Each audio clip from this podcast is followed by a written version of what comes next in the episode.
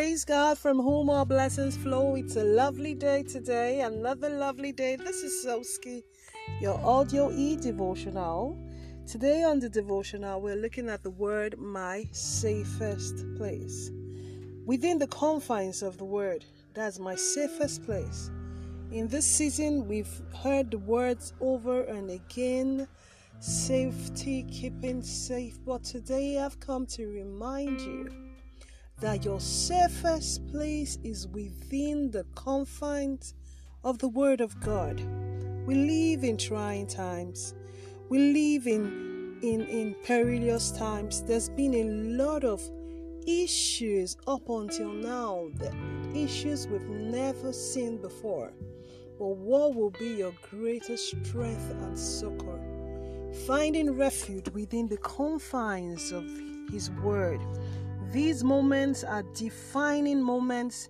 These are awesome times, but it can be your best season if you only will be discerning enough. It hasn't ever paid anyone to wallow in a pity party. This is time to take refuge within the confines of His Word.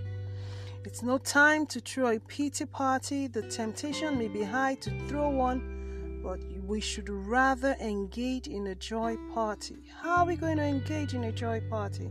By looking within the Word, your safest place. Get your acts together.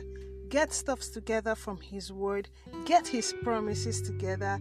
Get the deeds together and begin to rejoice.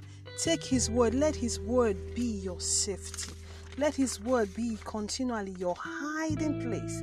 He is your shelter. He is your hiding place. It's time to speak words deliberately, not positive words, not your own words. Take His words, speak them over your life, speak them, rule by your words, rule by His words in your mouth. And truly, there is no better place of safety. There is no better place to stay safe than within the confines of His Word. God bless you and have a really blessed day. God bless you.